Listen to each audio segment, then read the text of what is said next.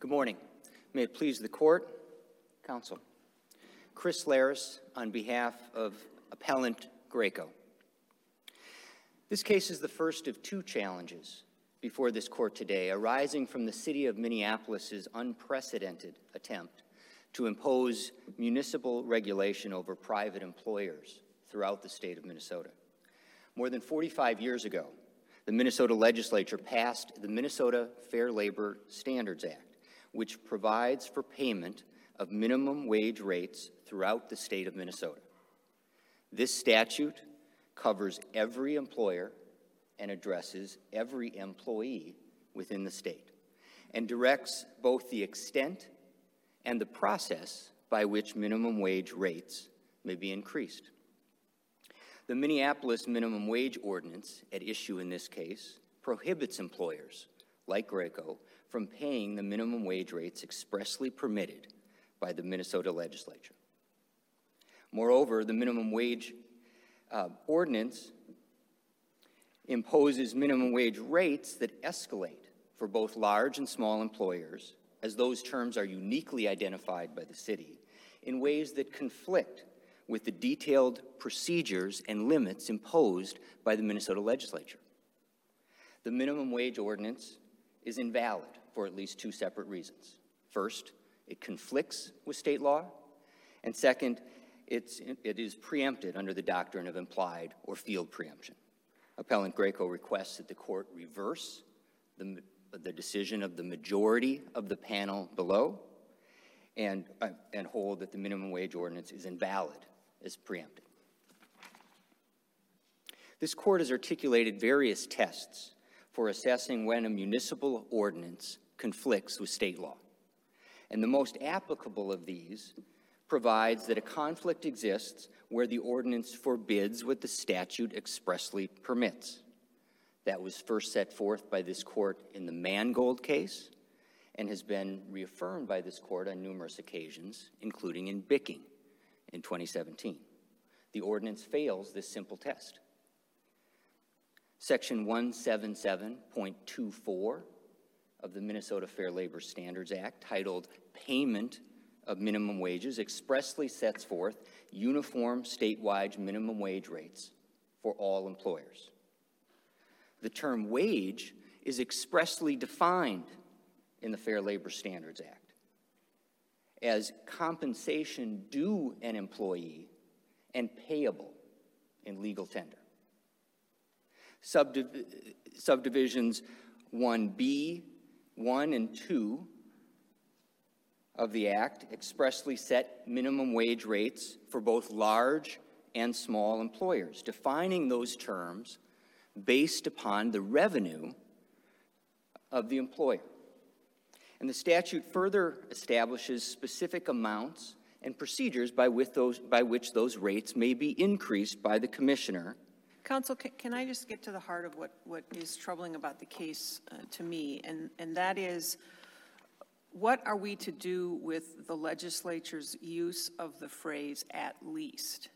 I mean, it seems to me that, that there isn't a conflict here because all, what the state law says is that employers have to pay at least this much.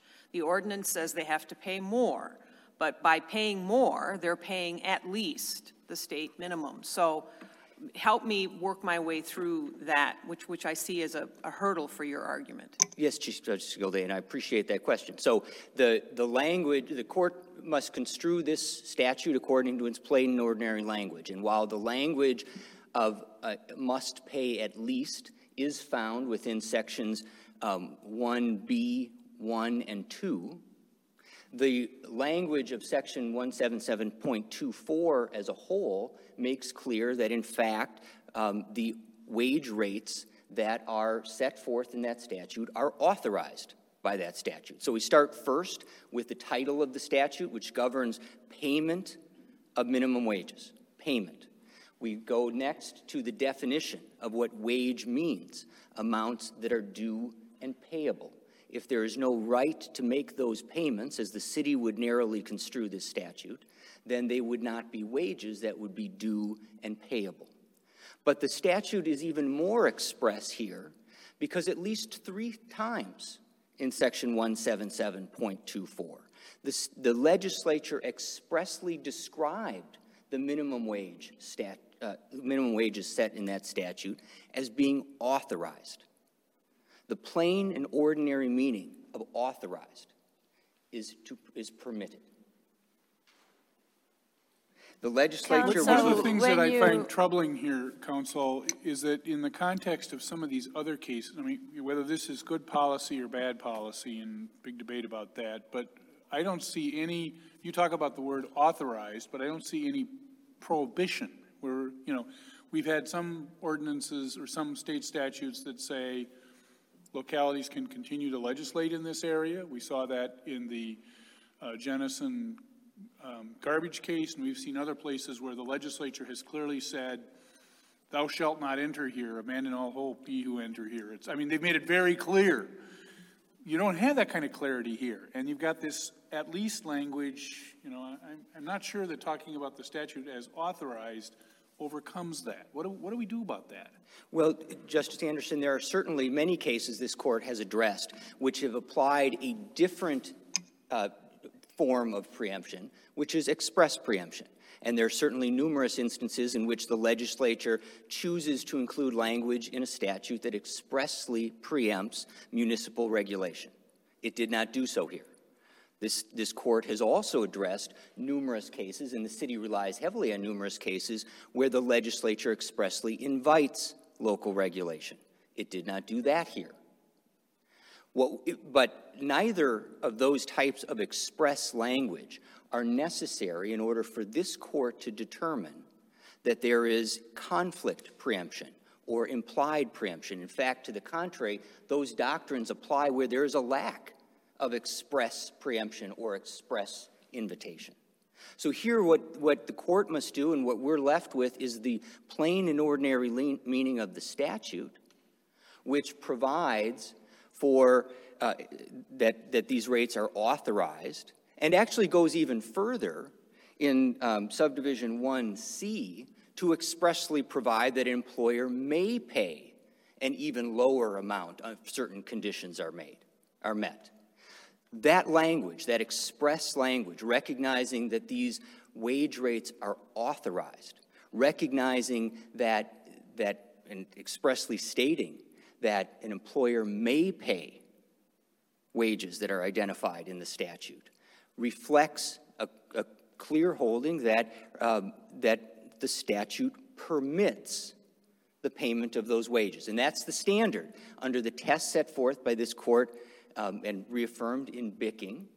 The question is not whether higher wages are prohibited, it's simply whether um, the statute permits certain, expressly permits certain conduct and when the ordinance prohibits that conduct. counsel, in the area of conflict preemption, um, in Mangold, when we set out prohibits, permits, that, the language that you're relying on, um, isn't the overarching principle really in conflict analysis whether the ordinance and the state statute are irreconcilable?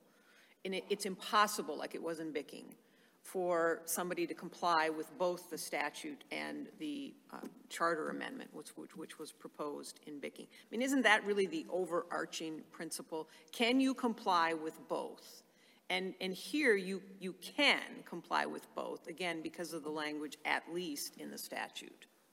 Well, Your Honor, um, with due respect, I think the court's holding in Bick, in Bicking was broader than that type of conflict. Certainly, the court recognized, and the court has held, that there are instances when it is not, po- that a conflict exists if it is not possible to comply with both. But it also has, but, but the court, that was not the entirety of the court's holding. It set forth multiple tests. And one of those tests, and, and it was the test that was reaffirmed in the Bicking case, is that a conflict exists where a, an ordinance prohibits what a statute expressly permits. That type of prohibition against a more restrictive, a more burdensome municipal regulation is absolutely a type of conflict that's been recognized by this court and applied throughout by the Minnesota courts as well, uh, throughout. Counsel, let me ask you kind of a concept question, a rule of law question. Um, when there are two state statutes and somebody says they're in conflict, we've got a lot of black letter law that we try to harmonize them, to give them both effect. Is, does the same principle apply here when we're considering whether there's an irreconcilable conflict between a state statute and a local ordinance? We should try to read them together so that they don't conflict? No, Your Honor, I don't believe so. The, the statute, uh, the, the, this court's holding in, in Mangold doesn't speak to issues of irreconcilable conflict. It sets forth fairly straightforward tests for determining when a conflict exists.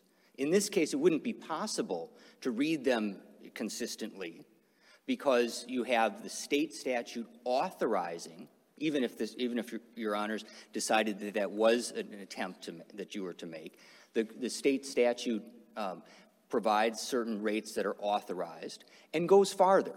This was not simple, the I, I understand your position that there absolutely is a conflict, but eh, I'm, I'm going back one step earlier. Should we try to read both the statute and the ordinance in a fashion that they don't conflict? Would that be a principle of jurisprudence? We don't believe that that's required under this court's holding in, in Bicking or in this court's holdings in Mangold. What Okay. we, d- I'm I sorry. appreciate your point. Um, let's talk about a possible conflict between two statutes. There's the minimum wage statute, but then there's also Minnesota statutes 181.13, which deals with penalty for failure to pay wages promptly. And it says when a, an employer discharges an employee, the employer has to pay the wages at a rate required by law, including any applicable statute, regulation, rule, or ordinance. Now, Yes, Your Honor. Doesn't that, isn't that a signal from the legislature that localities can set required rates of pay for employees? No, Your Honor, it's not. And I'll explain why. First of all, as a general proposition, what is at issue in the test set forth in Bicking is whether there's a conflict between the language of the statute and the language of the ordinance. Signals from the legislature and, and attempts to infer legislative intent from such signals don't control the conflict preemption issue. But secondly, even if it did, the, the statute upon which the amici relate, this wage theft statute and the ordinance, it simply, simply enshrines that wages that are set by various measures, whether they're set by contract or they're set by ordinance, need to be paid. And what we, and in our reply brief, we've cited to your honors numerous instances in which Minneapolis's own ordinances provide for the payment of certain wages. Minneapolis can set by ordinance the amounts that are to be paid by firefighters. So we And should read so- the ordinance in 181.13 to mean ordinances not having to do with minimum wage? No, Your Honor, you should read it as the, as, as one, is, is that statute providing that any payment, any um, amounts that are wages that are pay, are due should be paid, regardless of how At those the rate are due. required by law, At, at rates required by law, including including, by ordinance, I'm sorry, Your Honor. including by ordinance. if the rates for a, a given employee is set by ordinance. It's not an attempt, it's done, not some backdoor attempt by the legislature to allow municipal minimum wage rate setting. It's simply making the point that if a given employee's wages, like a firefighter, are set by ordinance, then yes, the city has to pay them. Council, uh, sorry, did you have anything else you wanted to add on that point? I did not, Your Honor. Okay. Um, The fourth uh, Mangold factor in conflict preemption says it really doesn't matter if they're different as long as uh, they're complementary to or in aid of the the statute. And here, we're very lucky because the legislature has specifically set out a statement of purpose about why it's passed this minimum wage law, and it's called minimum wage law. Um, and that's to maintain workers' health, efficiency, general well-being.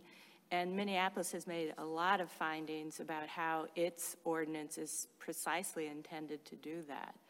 So um, it seems to me that, uh, do you want to respond to that? I do, and just to clarify, Your Honor, are you speaking about the, the statement of purpose behind the ordinance or the statement of purpose behind the statute? Uh, Both, Both. because the- in harmony. And that's, when we look at the Mangold factors, that's specifically one factor that we can consider. Certainly, it- Your Honor is absolutely correct that the court can consider whether or not an ordinance is complementary to the purposes of the statute. With all due respect, the record before this court demonstrates that they're not. The state of Minnesota was very clear, the legislature was very clear in 177.23 when it set forth the purposes behind the Minnesota Fair Labor Standards Act. Those purposes included providing benefits to employees, but went farther and specifically provided that among the purposes of the state statute was to increase employment opportunities. Persi- consistent with that purpose, the Minnesota legislature set a, a maximum increase per year for minimum wage rates and set a process by which minimum wage rates would be increased in the future or not, depending on statewide economic data and whether or not there was a risk of downturn for employment within the state. That's, with, that's in 177.24 F and G. The city chose to take only part of that legislative purpose. It parrots back half, but it expressly ignores the part of the legislative purpose that talked about um, the increasing of employment opportunities. And it, and it directly conflicts because it ignores the maximum increases and ignores the procedures that are mandated under state law for increasing or not employment, But a- as the minimum wage rates. commissioner notes, that's not a, it's not mandatory for the commissioner to ever do that. It's a permissive, you know, the commissioner looks at the economic data and then makes a determination, but is not required to do that. Right, the the, the legislature directs that the, that the commissioner is to consider this. And So if the commissioner never does it, there's, there's no conflict. I disagree, Your Honor, and, and, and here would be why. If the commissioner never finds that there's a risk of a downturn in the state economy, minimum wage rates, the legislature nevertheless said minimum wage rates can increase by no more than 2.5% a year, or the rate of inflation, whichever is less. So it's capping, it's choosing to control the increase. The city, ignoring the full purpose behind the state minimum wage statute, chooses half of it. And I think the, the city itself was actually quite express in, in determining whether or not these two statutes, or, I'm sorry, whether the statute and the ordinance are in harmony. Because the city did not undertake to further the legislature's policy. The city, quite to the contrary, took issue with the legislature's policy. And, I, and we've cited, Your Honor, to um, language in the ordinance itself that states that the reason for the ordinance is the perceived, quote, inaction by the federal government on minimum wage and the plight that the city perceives has resulted from that inaction. This is not a, si- a situation in which an ordinance is seeking to further a legislative purpose. It's a, city, it's a situation where the city is trying to usurp and replace its own, the legislature's judgment with its own. Counsel, I'd like to ask you about a 100-year-old case, 100 years this year, and it's Markley versus City of St. Paul. In that case, the, uh, the legislature had set up a detailed workers' compensation type compensation system, specifying, depending on what your job is, how much you get when you're injured. Yes. And then by city charter, there was this, uh, the city of St. Paul said, we're going to pay the firefighters more if they get injured. And we said in 1919 that there was no conflict between the two. Isn't that analogous to what we have here, where the state's saying you have to pay X and the city's saying yes, but you have to pay X plus Y? I don't believe so, Your Honor, and I, I think that's. In other words, the state establishes a floor, and then the, the city moves up the floor. I don't believe so, Your Honor, and I think there are several reasons for that.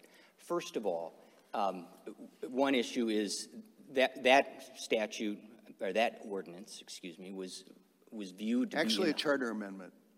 I apologize. Um, That charter amendment was generally in harmony with the purposes behind the state statute. Which It is, to- which is to pay injured workers. In, in, in that case, the, it, as the court addressed the purpose of the statute and the purpose of the ordinance, they were viewed to be in harmony. Here, as I said, um, the, the city makes it very clear that its goals are not in harmony with the legislative purpose in its entirety. Quite to the contrary, what the city wants to do is take half the legislative purpose. It wants to ignore the legislative purpose as expressly stated by the legislature. This court doesn't have to discern legislative purpose behind 177 point, in the Minnesota Fair Labor Standards Act, because the legislature is very express about what that legislative purpose is. And it is not simply to pay certain wage rates to employees. It is also to ensure that there is an increase in employment opportunities, to balance. The legislature was very express in We've got the same considerations in workers' comp. The uh, advocates for employees want them paid more. The advocates for employers don't want to pay as much.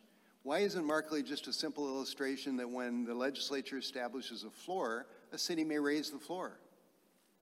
Well, with all due respect, Your Honor, I don't believe that there was that clear statement of legislative purpose in the Markley case. And secondly, we don't, we did not have a city that expressed that it was moving, that it was acting, not out of a desire to further the goals set by the legislature, but in express hostility to those goals by saying that the legislature had been inactive and this caused a plight. This is a much more express example of the city did you trying to substitute its did own. s- Did you say the city's ordinance talked about the federal government not acting? I thought that's what you said. It, it actually, Your Honor, talked about both. Okay, I- you had just mentioned the federal government. I'm sorry, okay. I may have misspoke. So what the city said, and this is in the city's ordinance at section 40.320D, it refers to the city's perception of a, quote, inaction by the, um, the federal and state governments on minimum wage, and that that inaction has, quote, led to a plight of um, tens of thousands of low-wage workers. Again, that, that policy. Could is- that, could that be related to the fact that the costs in the city are higher than other places? It may. Which It may. would, would, would make it consistent, right, with, with the state statute, not, setting aside your, your argument about, um, about em- employment opportunities declining or being hindered by a higher minimum wage, which I think is debatable, but is a policy issue. Um, The city was actually acting inconsistently because of the citizens of their city having to face higher costs of living, higher housing costs, higher different things, and so they need a higher wage. Justice Thissen, the city came to that conclusion, but it did so in direct contravention of the policy that underlies the Minnesota Fair Labor Standards Act. It's important to note, and, and the city makes reference, What, specifically, what is that policy? Maybe that's what I'm looking for. very good, Your Honor, that, that policy is to balance, to focus not only on the needs of employees, but to balance expressly um, on the need to increase employment opportunities. That's the policy And so how, how is increasing employment opportunities not benefiting employees? The payment of, the payment of higher weight, the legislature recognized, and this is enshrined in, in uh, section one, subdivision one G, the legislature recognized that simply increasing minimum wage rates could have an, a, a negative impact on the desire to increase employment opportunities when there's a downturn in the state economy. And that's why the legislature did not simply set minimum wage rates at one static point in time in its most recent enactment of the, or most recent amendment of the Fair Labor Standards Act. Rather, it set in place an express uh, process by which those rates are to increase. But doesn't that all come back to the Chief Justice's initial question? Doesn't it beg the question of it's setting something that's at least an amount? And so they, from the state's perspective, they can look at the whole state and say, we're worried about economic conditions. But if it's at, setting something that's at least, then the city can make a separate decision from that to go higher because of the conditions in that, in the particular city. That's where, that's, I guess, the dis, I, I, I guess I keep coming back to the chief's initial argument about why at least doesn't decide this case. Your, and, and, Your Honor, and I recognize the relationship between the two. The, the reason is, is because the plain language of the statute makes clear that, in fact, employers are permitted to pay the amounts that are, that the legislature described as authorized, and that the legislature expressly said that an employer may pay. That permissive language is, ex- is very express in the statute. And, and significantly, as Judge Johnson recognized, the panel majority below failed to even address that indisputably permissive language. That's Judge Johnson's observation. It, there, the issue is not one of, um, of com- simply competing policies here. The test set forth in, and reaffirmed in Bicking is simply whether the ordinance prohibits what the statute expressly permits. And employers are permitted, authorized, to make those payments. Counsel, your time has expired, but Justice Hudson has a question. Yes, Counsel, Justice I just want to back up to another point that the chief made, talking about the, the overarching principle in Mangold seemed to be, can we reconcile these provisions? And you, you and she had the discussion about Bicking, and it seems to me in Bicking, you had, you know, clearly an ordinance um, or a, a charter amendment uh, that was not reconcilable at all with, uh, with the statute in question.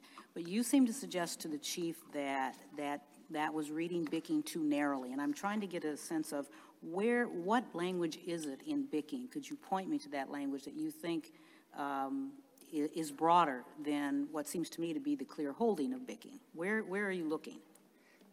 Well, thank you for that question, because I think Bicking does make clear that, in, or in this, in, in Bicking, this court found a conflict, even though it was technically possible to comply with both the ordinance and the statute. In fact, that was one of the arguments that the appellant made in Bicking, that there was no conflict because it was technically possible to apply with both. And I would cite, uh, Your Honor, to, sec- to page 315 of that Bicking decision, which addressed the issue that the proposed amendment did not preclude the city from procuring insurance. You had a statute that, re- that um, would, would require the, uh, the, this would, the, the charter amendment at issue there, or the, the proposed municipal action at issue there would require the obtaining of insurance. And the court reckoned, and, and the city was arguing that there was a conflict, and the appellant argued there was no conflict because it was possible that you could comply with the statute and therefore the municipal action and, and obtain insurance, but nevertheless not violate the statute.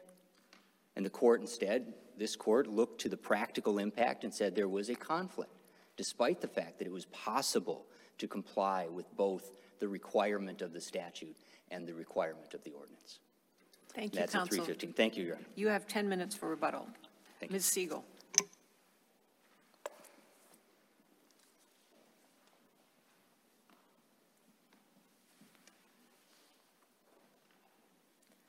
Good morning. May it please the court, I'm Susan Segal, and I am the city attorney for the city of Minneapolis.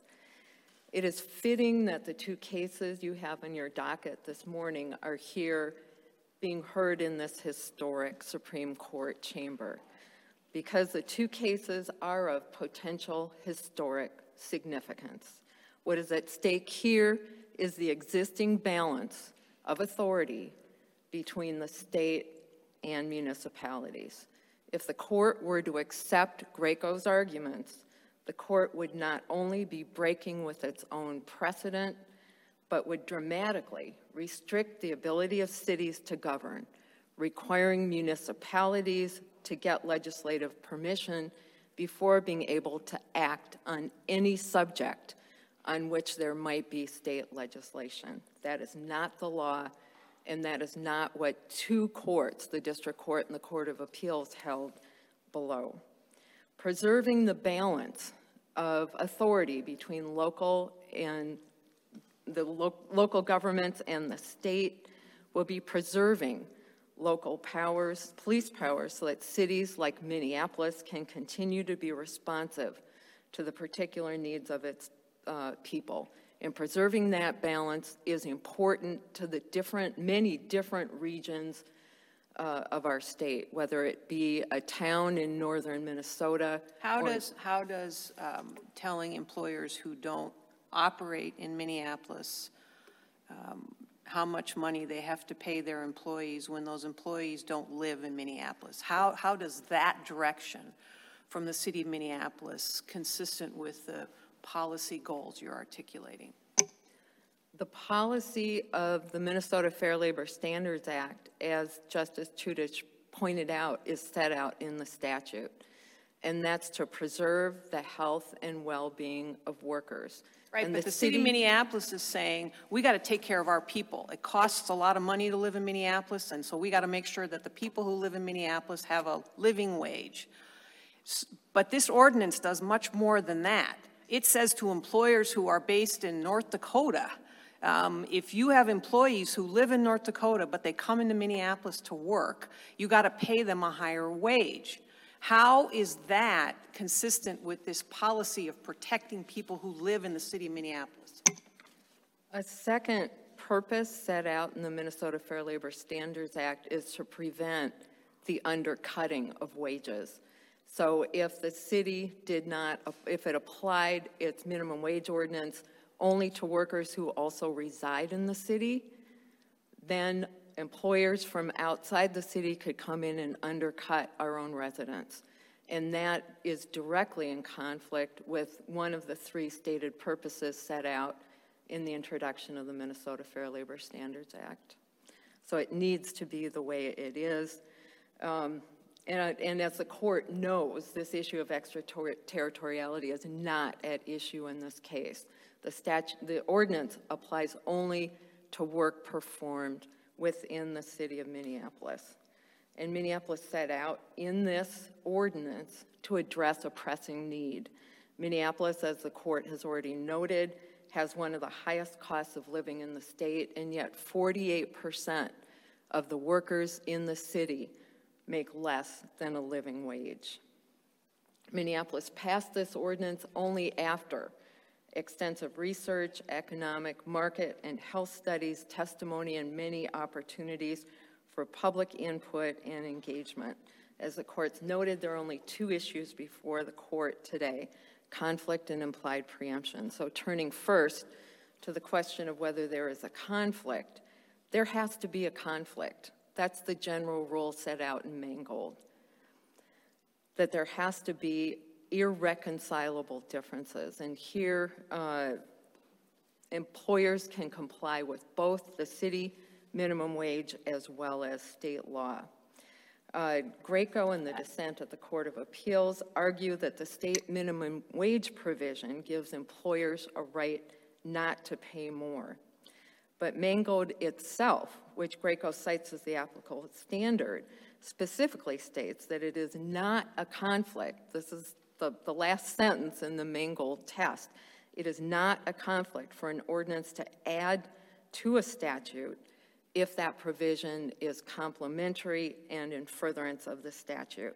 And that's what could, could I just ask you about the, the one area that council earlier identified as a conflict, and that's with the power of the commissioner to suspend uh, yearly rate increases when economic conditions require that?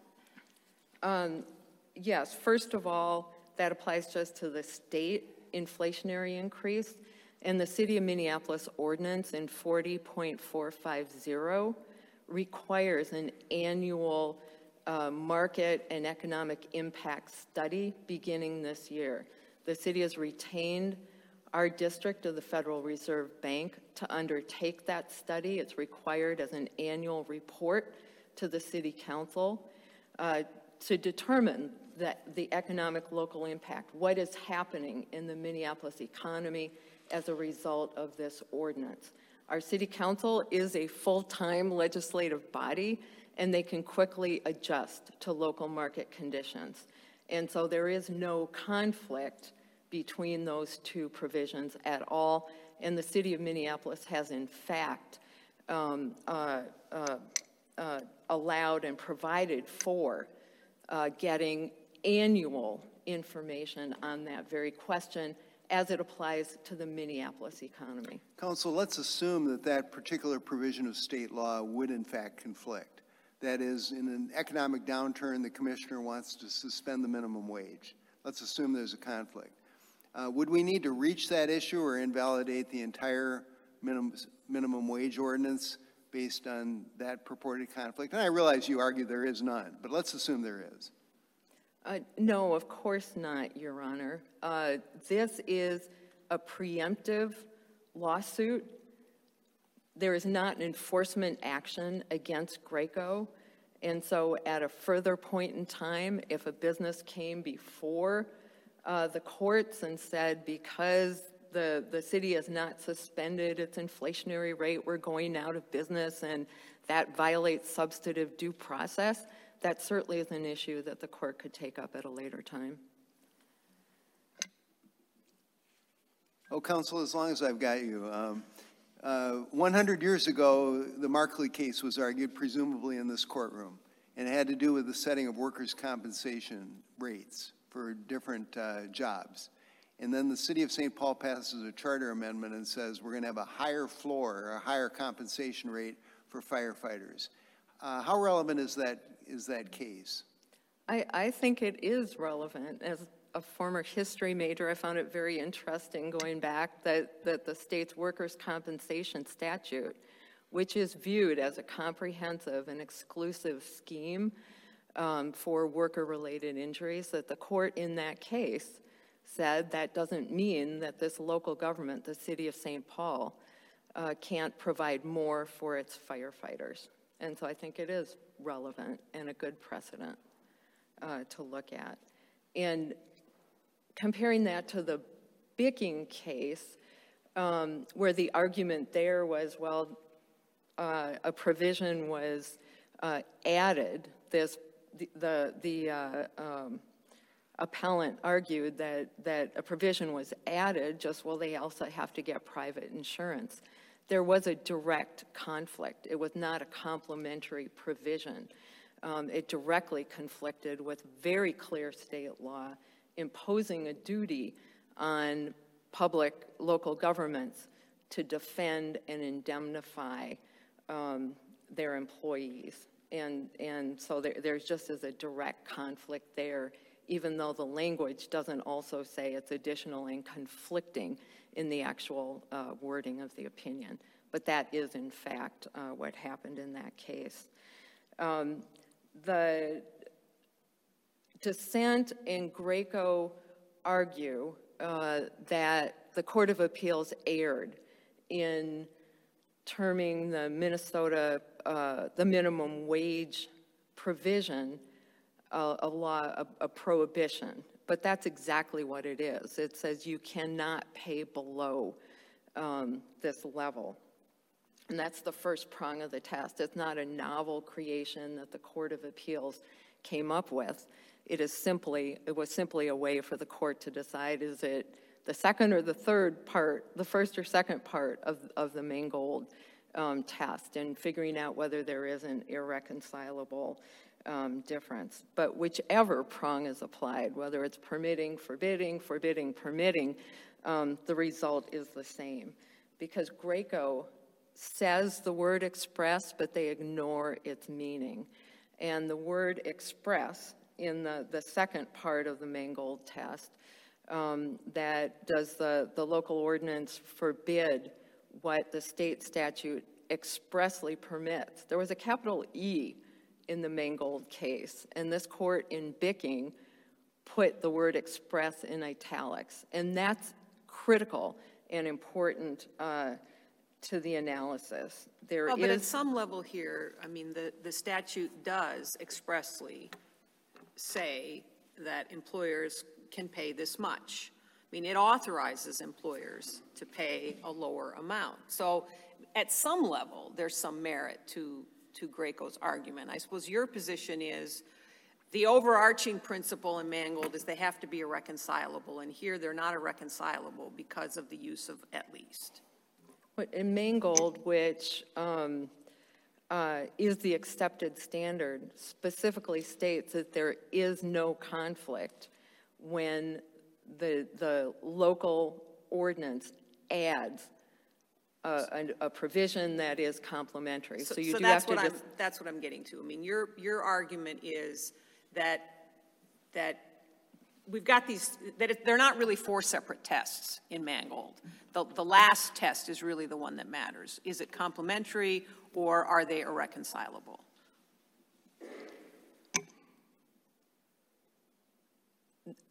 the actual test is the general rule, which is, are they irreconcilable? And the other three provisions help you figure out whether there's an irreconcilable difference.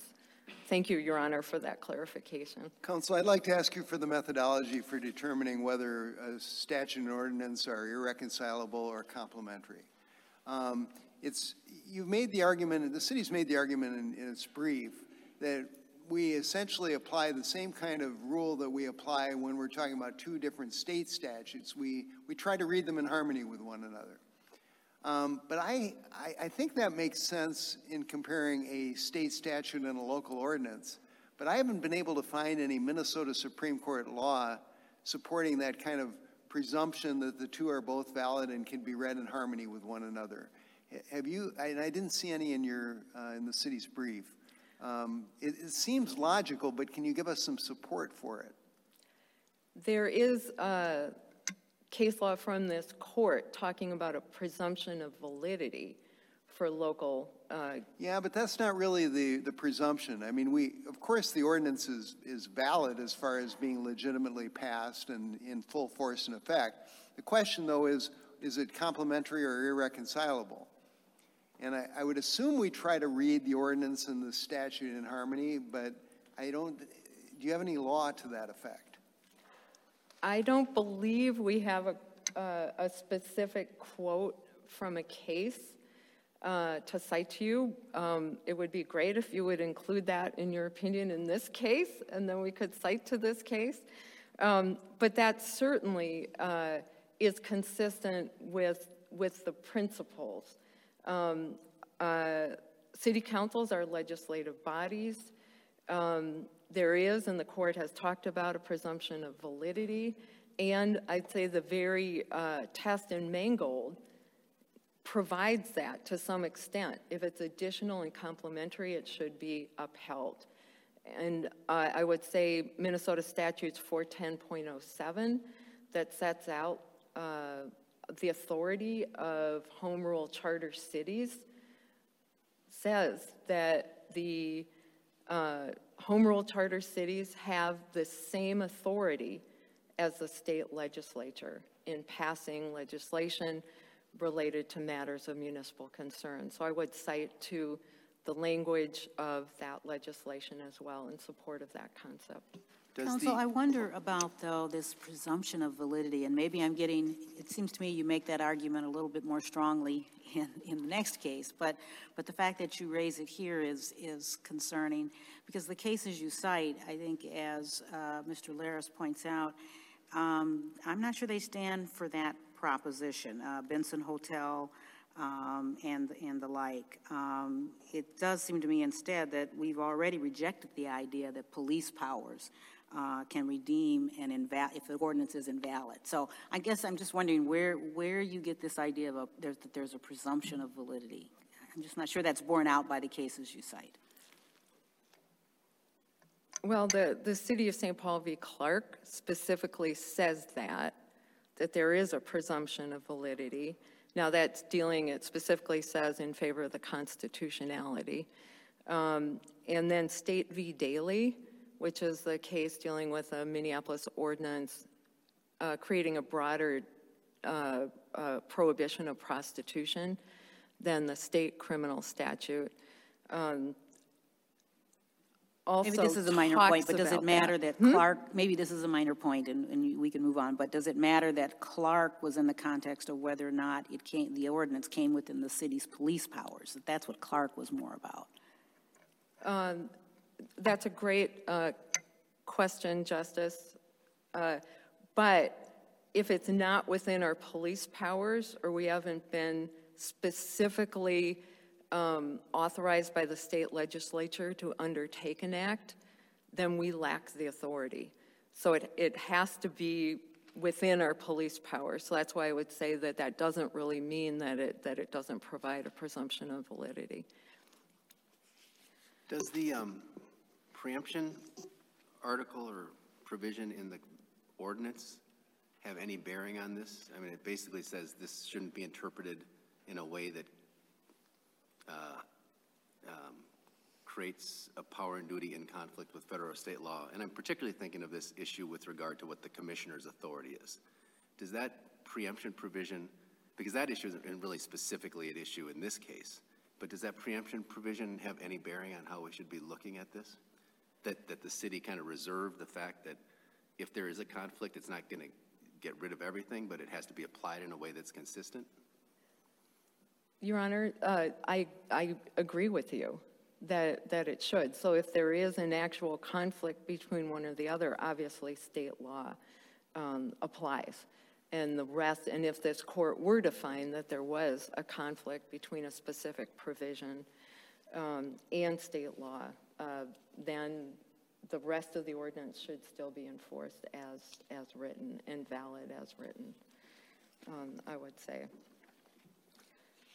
Uh, Turning to the question of implied preemption, um, under this theory, the court is tasked with seeking to divine legislative intent. And here the courts have set, and rightfully so, a very high standard for challengers to meet before the court will limit local authority. And this is appropriate because the court is being asked to step in and impose preemption when the legislature itself has not included a preemption provision in the legislation. And so, at the risk of overstepping its judicial boundaries and intruding on the legislative branch, the court must tread with particular caution in dealing with claims of implied preemption. Many- can you help me? um, So we have, uh, in a way, two overarching principles of law that, that seemingly conflict. Um, So we have a principle that municipalities have only the authority the legislature gives, the legislature or the Constitution gives to them. But then we have this principle that um, if there's going to be field preemption, it's a, it's a really high standard, and the legislature has to say so um, pretty clearly in Daley. We talked about that. Now, there's an argument about whether Daley is express preemption or field, but in any event, those two, I mean, in one principle, the, leg- the, the city doesn't have it unless the legislature gives it to them. And in the, the other principle, you're sort of doing the opposite. So can you help me figure out how we can reconcile those two uh, overarching principles as applied here? So let's assume that, that there is no conflict here. Then the question is, uh, has the legislature, through this scheme, um, so occupied the field that it would, um, I mean, in the last uh, factor, the Mangold test for implied preemption, um, unreasonably have an adverse impact on the general populace of the state. And so where the court has stepped in, it's been in, in uh, situations like the traffic regulation uh, cases where the traffic statutes say it should be uniform throughout the state. And where individuals in the state, it would cause uh, significant confusion and frustration. Same thing with boat licenses, because boats travel on trailers from lake to lake, and there are a lot of lakes that are not within one municipality or another. And so that's another area where the court um, has, has stepped in um, uh, to find preemption, be- or the forfeiture laws, um, where having one very, you could lose your car in one city, but you go another mile and you're not subject to forfeiture of your car in the next city, where it would cause widespread uh, problems, confusion, frustration among the general populace of the state, to use the Mangold uh, language. And there is some clear language in the statute guiding the court uh, saying that that really was the intent, while it didn't specifically say, and no city uh, can pass any traffic regulation. Um, I, I, I hope that is, that is helpful in, in. Let me try my question again, because I don't think I was clear. So the first proposition that municipalities only have the authority the legislature gives them expressly, sort of the default position of that, uh, that line of authority would be the city can't act. But the other principle, that we can only find the legislatures clearly occupied the field if they, if they say so in pretty clear language, the default position there is the city can act. So those two default positions, that's really what I'm getting at. They conflict. And I'm trying to figure out how we can give effect to both of them in this case, and maybe we can't, but that's really the question. Madam Chief Justice, I'm not, I'm not sure uh, I understand. If there's express preemption, then we obviously cannot act.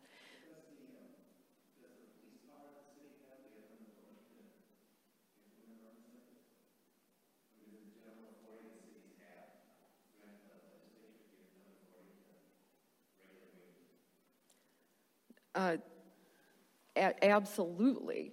Uh, The police powers of municipalities are quite broad.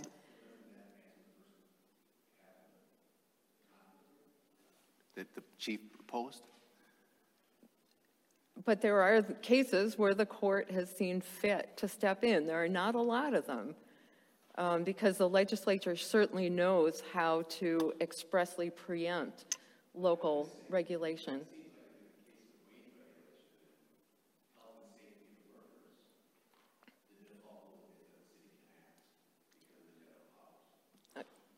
Thank, thank you for helping me out here, um, Justice, in understanding the question.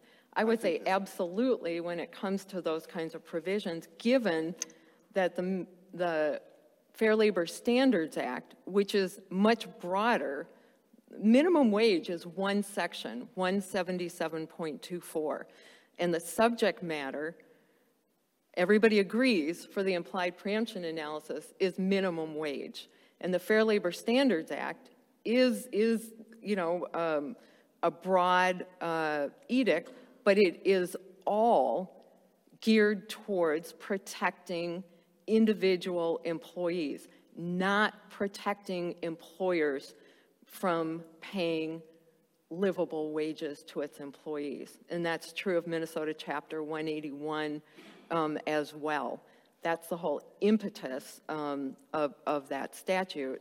And so, um, uh, with complementary local provisions working in the same direction to try to protect and strengthen workers whose earnings have been eroded in our economy is certainly consistent with that and should be, and we believe clearly is within the police powers of the city of Minneapolis and other home rule charter cities.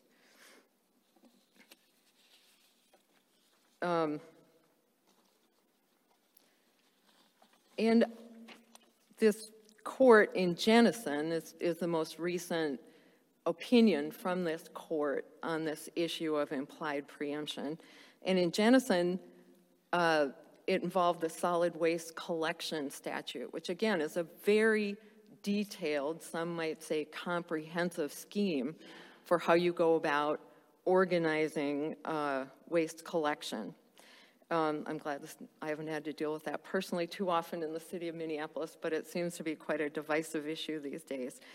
Um, and the court there found no field preemption uh, in the solid waste collection statute because the court, the court analyzed that the step that the citizen petition for charter amendment was seeking was a voter referendum, which was a preliminary step in the process. And the court also looked to language, the same kind of language that exists in 177.24, um, such as um, it may include, uh, um, at a minimum, must have four members of this commission or another.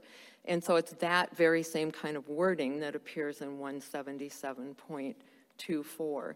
You must permit, at, uh, pay at least um, the rate. And so we would say that Jennissen provides strong support for the city's position um, in this case. Council, Um, your red light's on. Do you want to sum up? Your red light's on. Oh, my red light's on? Thank you very much. Thank you, Your Honor, for undertaking this case. And again, um, we believe the state minimum wage section was intended to protect workers, not to protect the right of employers to pay lower wages. Thank you, counsel. you. Uh, Mr. Laris, you have 10 minutes for rebuttal.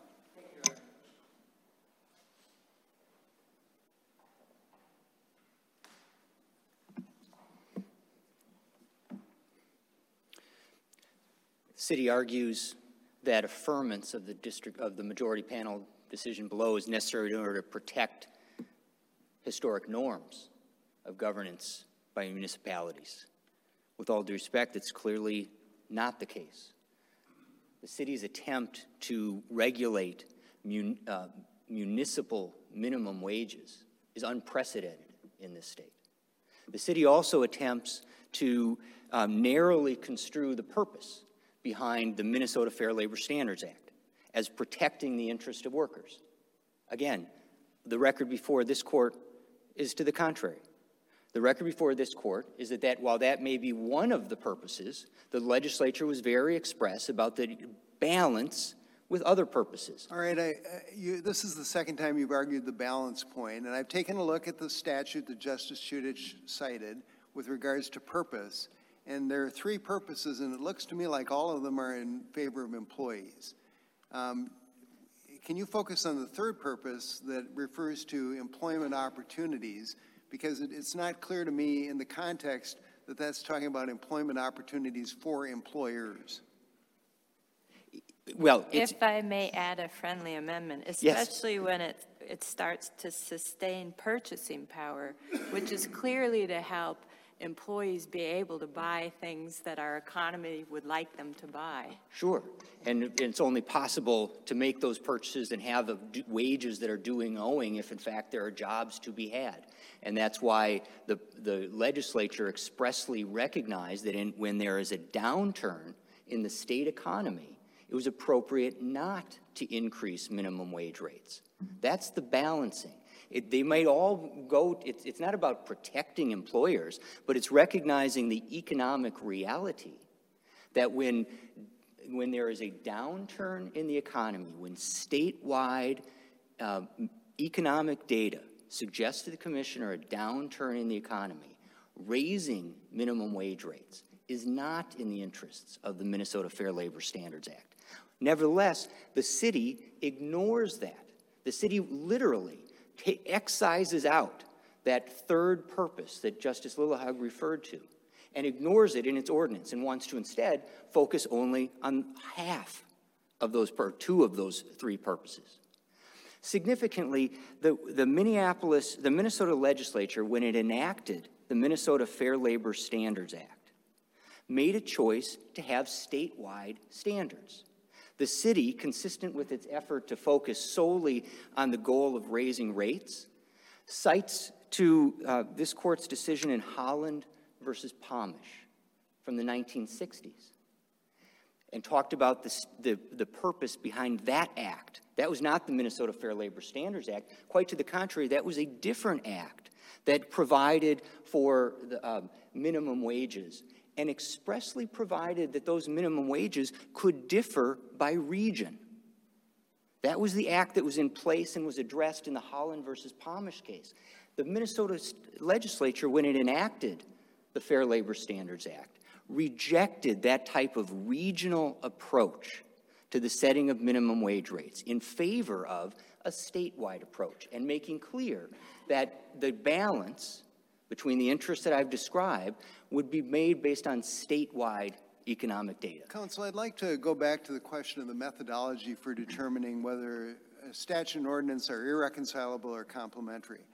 Um, Ms. Segal didn't exactly have uh, support for the idea that the local ordinance is entitled to a presumption of non-conflict. But she did cite the Daley case from 1969, so that's exactly 50 years ago. And that says that for there to be preemption, the legislature should manifest its preemptive intent in the clearest terms. Now, the Chief Justice is exactly right that it's not clear whether they're talking about field preemption or conflict preemption. But doesn't the Daly case suggest that we take the ordinance and the statute and we try to read them together to, in a complementary fashion? Um, Your Honor, we, it, are, it is our view that that language in Daly was talking about implied preemption. Um, and, and, but even if. Fi- even- In other words, field preemption. Field preemption, yes, I'm sorry. Field, field preemption is being a synonym for for implied preemption. Even if there was a, a desire by the court to try to harmonize, that doesn't lead to the conclusion that the city would have. The city would argue, and I believe uh, my friend just said it, that it, there is no conflict if it is possible to comply with both that there cannot be a conflict if it is, impo- if it is possible to comply with the ordinance and the statute. This court has rejected that reasoning soundly, Um, and so have other courts of appeals uh, in this state. So specifically, and I apologize, I'm going to circle back to I- my, I apologize for interrupting, but let's get back to Daley. Okay? Let's assume it applies only to field preemption. What did the legislature do to manifest its preemptive intent in the clearest terms in connection with minimum wage? So in, in connection with minimum wage, it regulated the topic um, to the fullest possible extent, covering literally every employer in the state and expressly uh, addressing every employee within the state. Second, it specifically talked about the, um, the rates that were authorized by that statute. And then it went farther because rather than simply having a regulatory scheme that applied at one point in time, as it had done when it amended the Fair Labor Standards Act nine separate times, it put in place a comprehensive system by which minimum wage rates would increase over time. It capped the amount of that increase so that it would, uh, to either 2.5%. But counsel, I, I'm just having trouble getting past the, the may and the floor, and I think you just indicated that they cap what it would have, to- what it would have to be. But I'm just not seeing where that ties into where a city is, is disallowed from increasing it, even using all of the language and, and the scheme that you're speaking of. I just can't get past that point. Well, Is Justice- anything that you can tell me to help me? I'll do my best, Justice Mc- McKeig.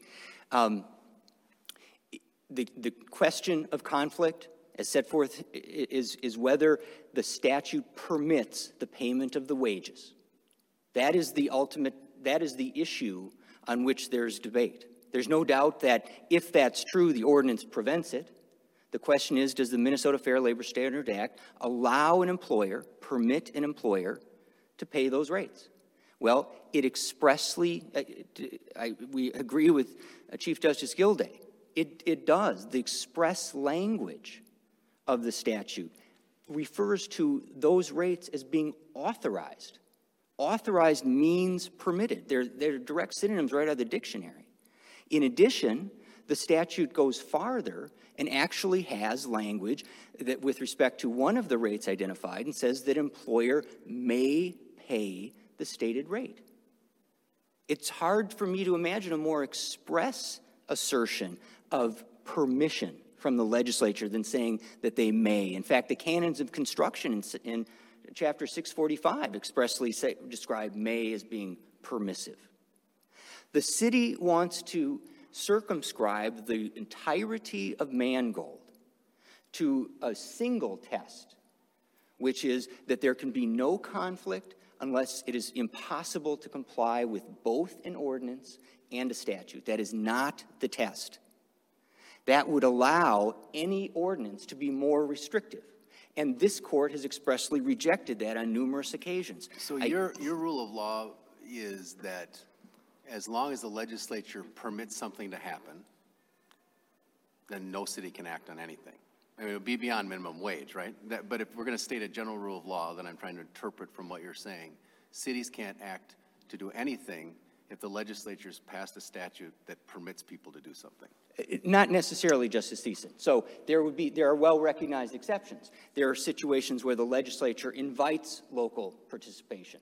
That happens a lot, not Either there's express preemption or, I mean, either express forbidding or express Yes. permitting. So, but that's not this case. An- So in an implied, if, if the legislature doesn't do either of those things, then the baseline rule you're articulating or you're arguing for is that if there's an indication the legislature is permitting something to do someone, permitting someone to do something, then cities can't act. There would be another well-recognized exception, and that's where the ordinance is complementary to the purposes of the, of the statute.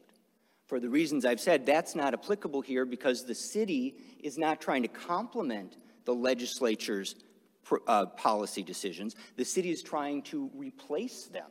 It is taking issue, it's expressly stating that its purposes behind this statute don't comport with all of the purposes behind the Fair Labor Standards Act, and that it, that it's taking this action because it believes the legislature has been ineffective.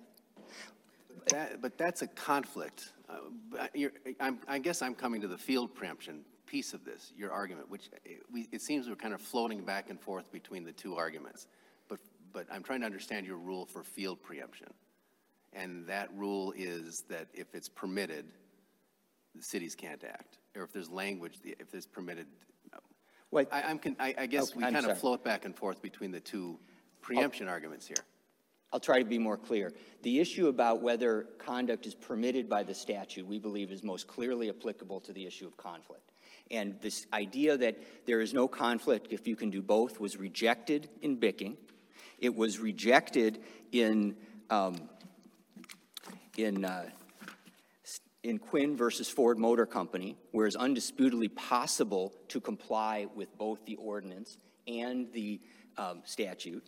It was rejected by the Court of Appeals in Northwest Residence and in Apple Valley, both cases that dealt with situations where it's undisputedly possible to, for someone to comply with both the statute, what was permitted by the statute, and what was um, more restrictively regulated by the ordinance. In each of those four cases, two of which are out of this court, that that claim was rejected. Thank you, counsel. Your red light's on. Thank you, Your Honor. Thanks to both counsel for the help you provided to the court in this case. This matter is submitted. We'll issue an opinion in due course. I'll